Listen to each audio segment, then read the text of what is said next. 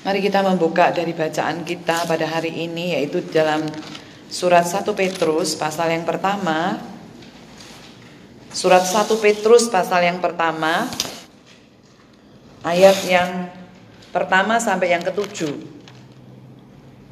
Bacaan kita kan sampai 12 tapi kita baca sampai ketujuh saja. Surat 1 Petrus Petrus yang pertama, pasal pertama, pasal 1 ayat 1 sampai 7. Sudah?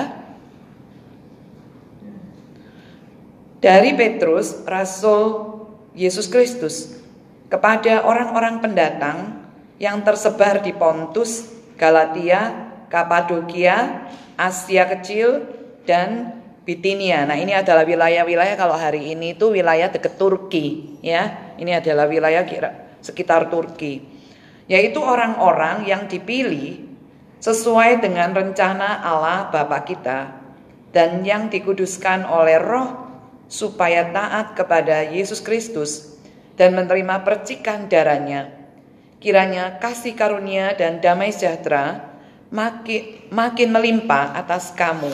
Ayat 3. Terpujilah Allah dan Bapa Tuhan kita Yesus Kristus yang karena rahmatnya yang besar telah melahirkan kita kembali oleh kebangkitan Yesus Kristus dari antara orang mati kepada suatu hidup yang penuh pengharapan untuk menerima suatu bagian yang tidak dapat binasa, yang tidak dapat cemar, dan yang tidak dapat layu, yang tersimpan di surga bagi kamu, yaitu kamu yang dipelihara dalam kekuatan Allah karena imanmu, sementara kamu menantikan keselamatan yang telah tersedia untuk dinyatakan pada akhir pada zaman akhir. Bergembiralah akan hal itu. Sekalipun sekarang ini kamu seketika harus berduka cita oleh berbagai-bagai pencobaan. Maksud semuanya itu ialah untuk membuktikan kemurnian imanmu yang jauh lebih tinggi nilainya daripada emas yang fana yang diuji kemurniannya dengan api. Sehingga kamu memperoleh puji-pujian dan kemuliaan dan kehormatan pada hari Yesus Kristus menyatakan dirinya. Nah, sampai sekian jauh pembacaan Alkitab kita.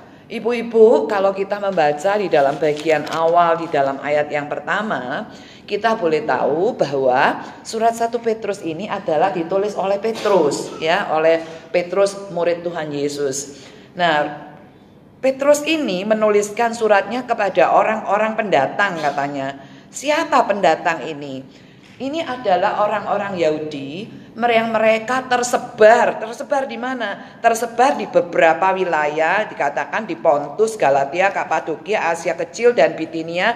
Jadi orang-orang yang oleh karena siksaan, penderitaan atau aniaya yang dialami oleh orang-orang Yahudi karena iman mereka kepada Yesus, maka mereka tersebar dari Yerusalem mencar ke banyak wilayah dan mereka adalah orang-orang Yahudi yang mengenal Tuhan Yesus. Nah, kepada mereka lah surat 1 Petrus ini dituliskan ya katanya kepada orang-orang yang dipilih. Jadi orang-orang Kristen yang sudah dipilih oleh Tuhan yang mengalami aniaya, merekalah yang menerima surat ini. Nah ibu-ibu kalau kita lihat di dalam satu Petrus ini dibaca ada banyak dari pasal pertama sampai pasal akhir kita bisa melihat bahwa satu Petrus itu banyak berbicara tentang penderitaan ya. Kenapa kok banyak bicara tentang penderitaan? Karena seolah-olah Petrus ini ingin mempersiapkan atau memperingatkan orang-orang Kristen pada waktu itu yang menerima surat ini akan apa yang mungkin terjadi dan segera terjadi terhadap orang-orang Yahudi yang percaya kepada Tuhan.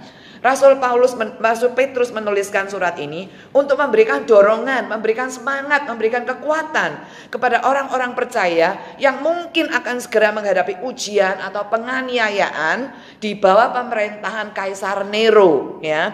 Waktu itu pada waktu abad pertama mereka mungkin tidak mengalami aniaya seperti dikejar-kejar atau mau dibunuh. Mungkin mereka belum.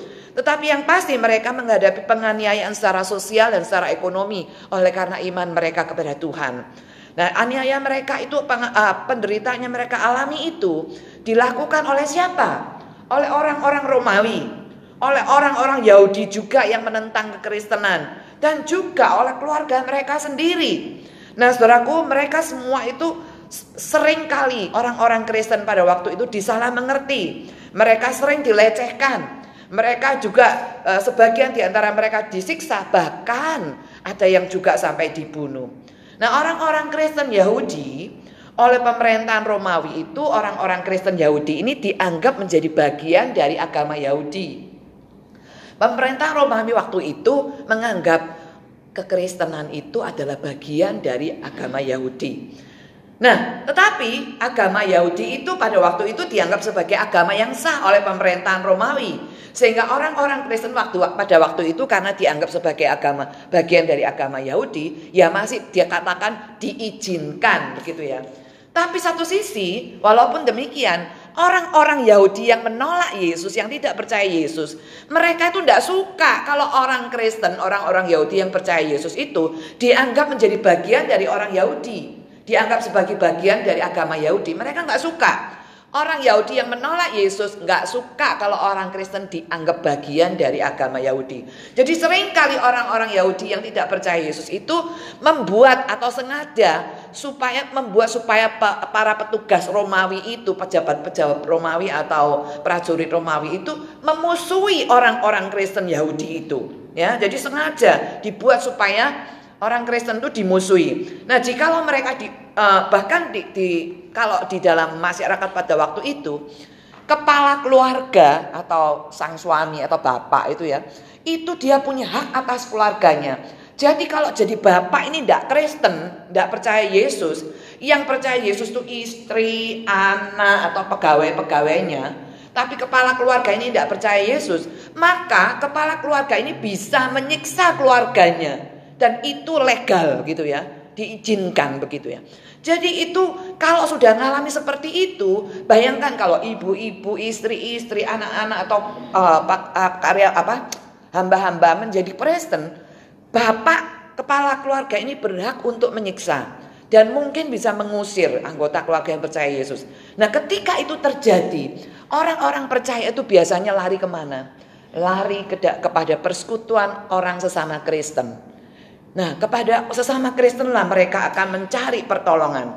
Jadi saudara sekalian, kalau kita baca, dengan latar belakang seperti ini, kita bisa tahu bahwa kemungkinan besar Petrus itu menuliskan surat ini untuk mempersiapkan orang-orang Kristen yang baru atau orang-orang yang akan dibaptis supaya mereka itu tahu, eh kamu mau dibaptis ya, kamu tahu bahwa kamu akan mengalami ini ini ini loh, gitu ya. Jadi seperti kamu sudah disiapkan, sudah diberikan antisipasi. Nah, surat ini bahkan berguna juga untuk orang-orang Kristen sampai hari ini. Ada banyak orang-orang Kristen yang mereka ada di daerah, di wilayah yang mereka benar-benar mengalami aniaya yang berat sekali. Bahkan lebih berat daripada orang Kristen di zaman Petrus.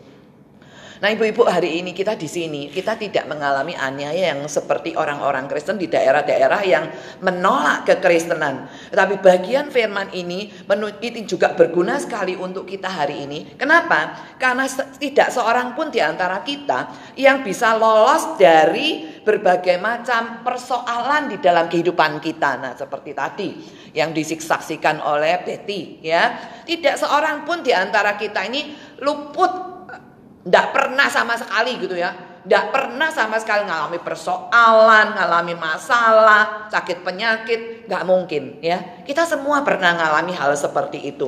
Nah, di saat kita mengalami hal seperti itu, biasanya persoalan itu, masalah itu, penderitaan itu, kesusahan itu membuat kita semakin mendekatkan diri kepada kasih karunia Allah. Tadi seperti yang disaksikan oleh Betty.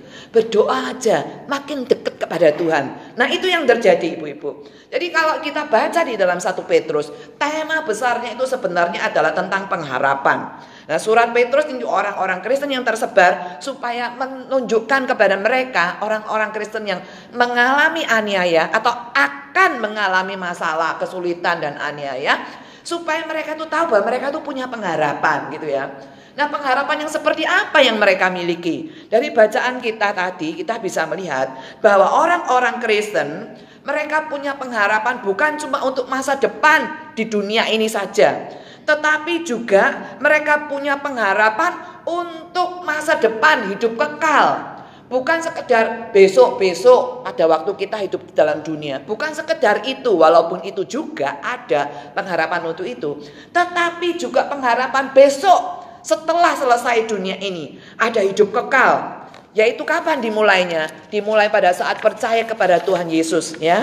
Pada saat percaya kepada Yesus, pada saat bergabung dengan keluarga Allah, bergabung dengan keluarga Allah.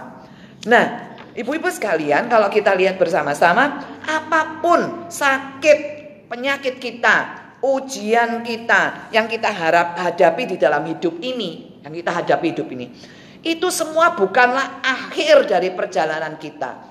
Bukan bagian yang bukanlah perjalanan kita yang terakhir. Kenapa? Karena kita tahu bahwa pada akhirnya, benar-benar akhir nanti, kita akan tinggal bersama dengan Kristus.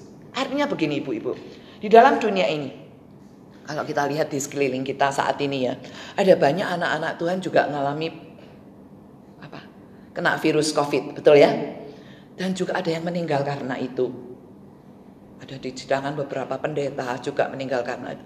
Ibu-ibu, walaupun di dunia mengalami seperti itu, tetapi tahu bahwa itu bukan akhir perjalanan hidup mereka.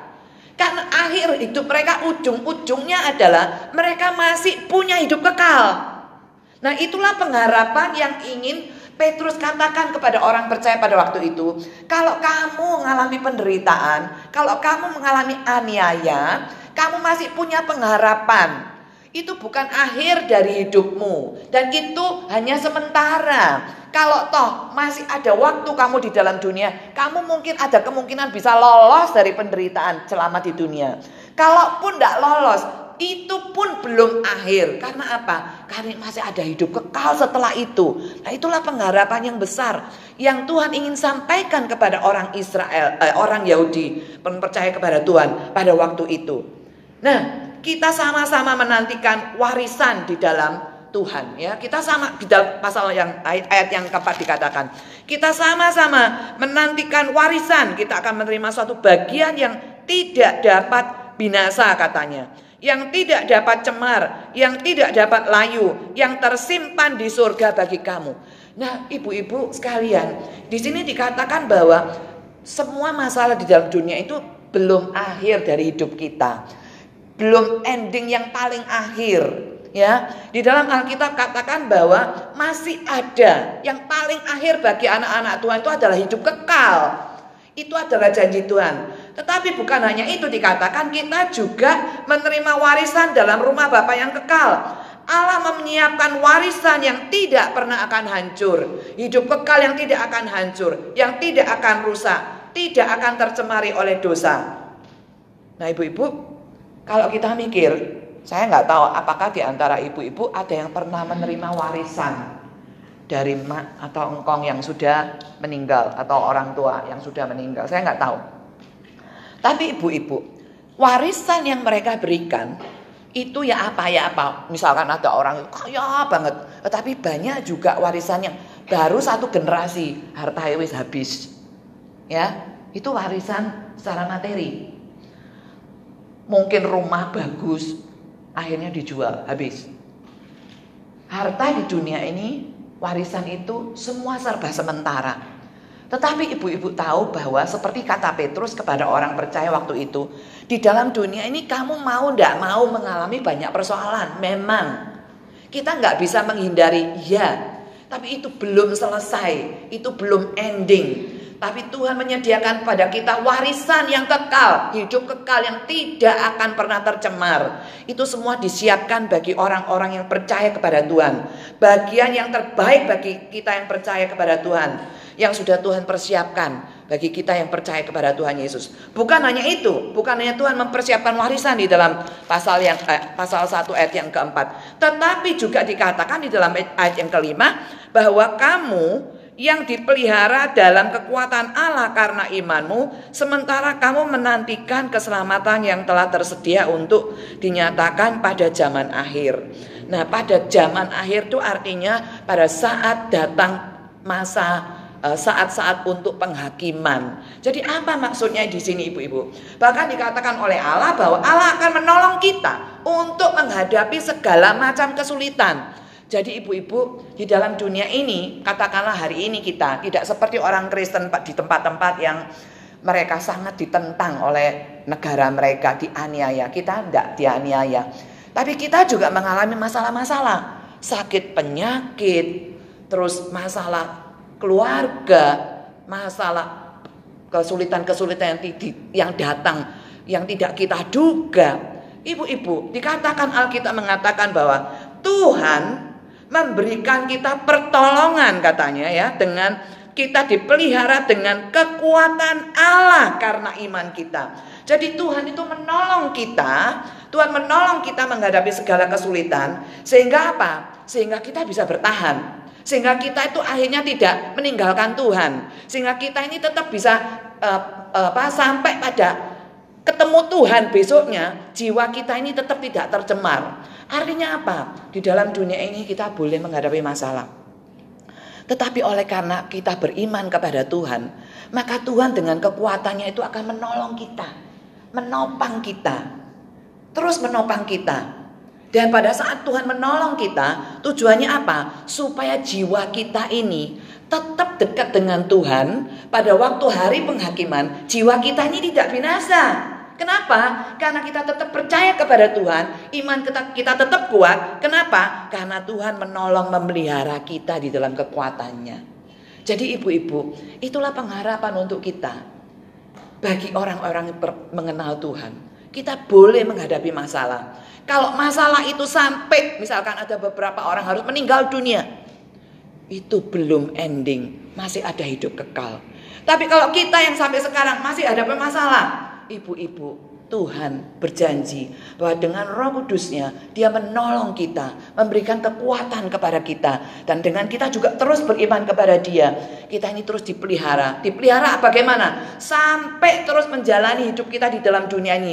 Melewati banyak tantangan tetap ditolong oleh Tuhan. Dikasih kekuatan oleh Tuhan. Sampai di mana saat kita memang harus meninggalkan dunia ini. Waktu kita tiba, kita harus ketemu Tuhan. Iman kita tetap terpelihara, jiwa kita tetap terpelihara di hadapan Tuhan. Itu maksudnya firman Tuhan dikatakan seperti itu.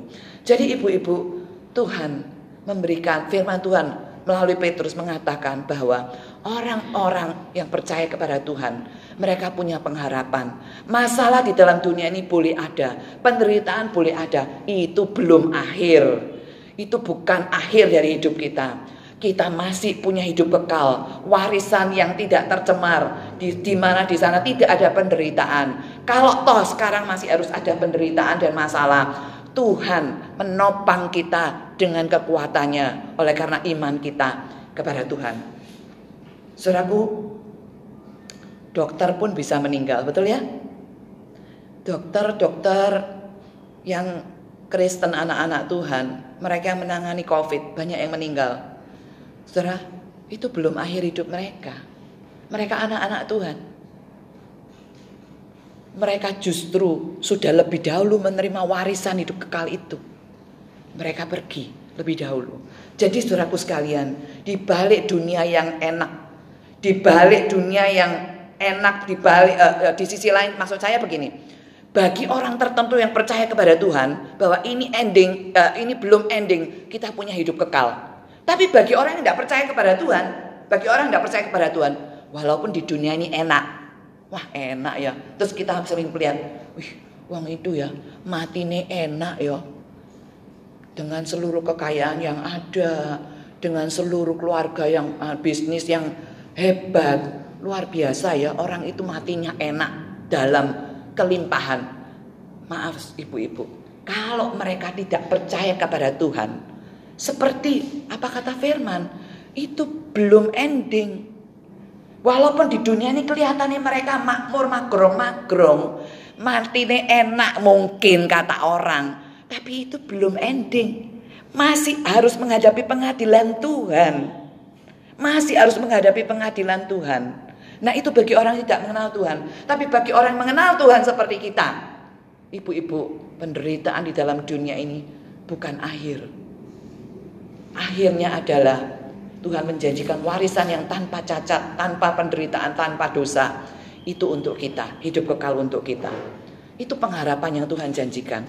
Selain itu, kalau kita baca dari ayat 6 dan ayat 7, di situ dikatakan bahwa ayat 6 dikatakan bergembiralah akan hal itu. Sekalipun sekarang ini kamu seketika harus berduka cita oleh karena berbagai pencobaan.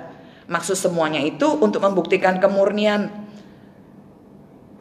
membuktikan kemurnian imanmu yang jauh lebih tinggi nilainya daripada emas yang fana yang diuji kemurniannya dari dari dengan api sehingga kamu memperoleh puji-pujian dan kemuliaan dan kehormatan pada hari Yesus Kristus menyatakan dirinya. Apa maksudnya ibu-ibu? Ibu-ibu di dalam dunia ini masalah, sakit penyakit, pergumulan, penderitaan, semuanya itu adalah ujian. Ujian untuk apa? Ujian itu se seperti memurnikan iman kita, membentuk karakter kita. Di sini digambarkan seperti emas yang harus dibakar dengan api supaya segala kotoran-kotoran barang hal unsur-unsur yang tidak murni di dalam emas itu bisa rontok semua sehingga hasil yang akhir adalah emas yang murni. Nah ibu-ibu saya yakin setiap kita kalau dikasih disuruh milih emas yang 20 apa 20 persen 18 persen yang sama yang 99 persen ibu-ibu milih mana? Yang 99,9999 begitu kan? Sekarang kan gayanya begitu ya. Saya tidak pernah lihat tuh yang tulisan 100% itu nggak pernah. Tapi yang pasti begini ibu-ibu. Artinya begini. Emas itu aja semakin dibakar itu semakin berharga betul ya? Semakin keluar yang murni yang berharga itu. Nah, Tuhan izinkan kita mengalami masalah dan penderitaan di dalam dunia ini supaya apa? Supaya Tuhan ingin membentuk kita, memurnikan kita, memurnikan iman kita supaya dengan hadapi masalah kita semakin dekat dengan Tuhan, semakin diproses. Kita yang mungkin tadinya hidupnya sembrono, kita mungkin lebih berhati-hati. Contohnya aja, ibu-ibu sekalian, khususnya masa pandemi ini. Masa pandemi ini banyak membentuk karakter orang. Tadinya mungkin nggak ngerti berprioritas. Ya, apa sih prioritas? Mikir kerja, kerja, kerja, kerja, kerja. Duit, duit, duit, duit. Tapi ketika pandemi ini datang, orang punya duit pun duitnya nggak ada arti ini. Yang tadinya nggak punya waktu untuk keluarga, melalui kesempatan ini mulai mikir penyakit yang tidak terduga yang tidak bisa kelihatan ini ternyata keluarga jauh lebih berharga. Ya, di dalam musim ini. Jadi ada banyak yang kita dibentuk karakter kita melalui ini. Lebih mulai belajar, menghargai kehidupan, belajar menghargai sesama. Mungkin tadinya kita cuek sama orang lain, tidak menjaga kesehatan, tidak pernah berolahraga, makan sembarangan, tidak bertanggung jawab menjaga tubuh kita. Oh melalui pandemi ini juga Tuhan membentuk kita. Mungkin, oh ya aku sekarang makan gak boleh sembarangan. Aku hidup gak boleh sembarangan. Tuhan memurnikan, membentuk kita, termasuk dengan iman kita. Dibentuk oleh Tuhan. Bagaimana melalui profit ini kita dibentuk iman? Ibu-ibu, saya hebat-hebati. Kita menjaga diri. Ada banyak orang yang berhati-hati banget sampai cerewet banget. Tapi kena juga. Betul ya? Jadi apa maksudnya ibu-ibu? Walaupun kita harus menjaga diri dengan protokol kesehatan, itu wajib karena Tuhan memberi kita tanggung jawab, itu yang harus menjadi bagian kita. Tetapi ibu-ibu juga harus tahu bahwa iman kepada Tuhan itu penting. Bergantung kepada Tuhan itu juga penting. Nah ibu-ibu, di dalam masa pandemi ini kita belajar hal itu. Tuhan ingin kita bergantung kepada dia. Karena harta, orang punya duit pun uangnya banyak pun nggak bisa menolong kalau sudah kena covid beneran yang bener-bener parah. Betul kan? Wes aku nggak mau berobat di Indonesia. Aku mau ke Amerika atau aku mau ke Tiongkok yang tahu mengobati orang covid. Ya nggak bisa pergi. Duit nggak laku.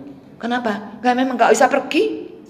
Nah ibu-ibu dari sini kita bisa melihat bagaimana hidup kita ini melalui masalah melalui mas, uh, kesulitan, melalui aniaya, melalui segala persoalan, itu merupakan ujian. Seperti iman kita ini sedang dibakar dengan api dan dimurnikan oleh Tuhan. Nah itulah sebabnya ibu-ibu sekalian, selama kita di dalam dunia ini, kita mungkin ada masalah, kita menghadapi hidup yang enggak enak, ada sakit penyakit, ada persoalan, apa pun persoalan yang sedang kita hadapi.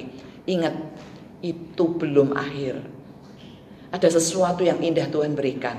Dan kalau kita harus melewati ini semua, ingat Tuhan akan memampukan kita dengan kekuatan kekuatan kuasanya ayat 5. Dan ketika kita melewati ini semua, Tuhan izinkan biarlah kita terus semakin mendekat kepada Tuhan, mendekat kepada kasih karunia Tuhan. Dan dengan demikian kita terus dibentuk karakter kita, terus dibangun iman kita, semakin hari semakin murni di hadapan Tuhan. Sehingga pada waktu kita bertemu Tuhan besok kapan tidak tahu waktunya Tuhan. Kita tidak perlu malu di hadapan Tuhan. Kenapa? Karena kita kedapatan sebagai orang-orang yang setia dan murni iman kita semakin menyerupai Kristus dalam karakter kita. Mari kita berdoa. Bapa di dalam surga, terima kasih ya Tuhan. Karena Engkau sudah menolong kami. Engkau memberikan firman-Mu kepada kami Engkau mengingatkan kami bahwa di dalam dunia ini apa pun yang kami hadapi, apa pun yang kami alami walaupun itu menyulitkan, menyusahkan kami, itu bukanlah akhir dari perjalanan kami. Sesungguhnya engkau sudah menyediakan warisan surgawi yang tidak bisa dapat layu, yang tidak dapat cemar, yang indah untuk kami. Dan jikalau Tuhan izinkan kami melewati banyak tantangan dan persoalan di dalam dunia ini, sakit penyakit dan segala kesulitan. Terima kasih Tuhan firmanmu berkata bahwa kuasamu akan mendampingi kami, memampukan kami melewati itu semua dengan kekuatanmu. Terima kasih ya Tuhan. Dan biarlah melalui semua persoalan yang kami hadapi saat ini, yang kami hadapi di dunia ini, menjadikan kami, iman kami semakin teguh di hadapan Tuhan, semakin murni, lebih berharga, daripada seluruh emas yang ada di dalam dunia ini. Terima kasih ya Tuhan, terima kasih. Hambamu selesai berbicara, tetapi rohmu akan terus menolong kami dan menerjemahkan firmanmu ke dalam kebutuhan kami masing-masing. Terpujilah namamu Tuhan, di dalam nama Tuhan Yesus kami berdoa. Amin.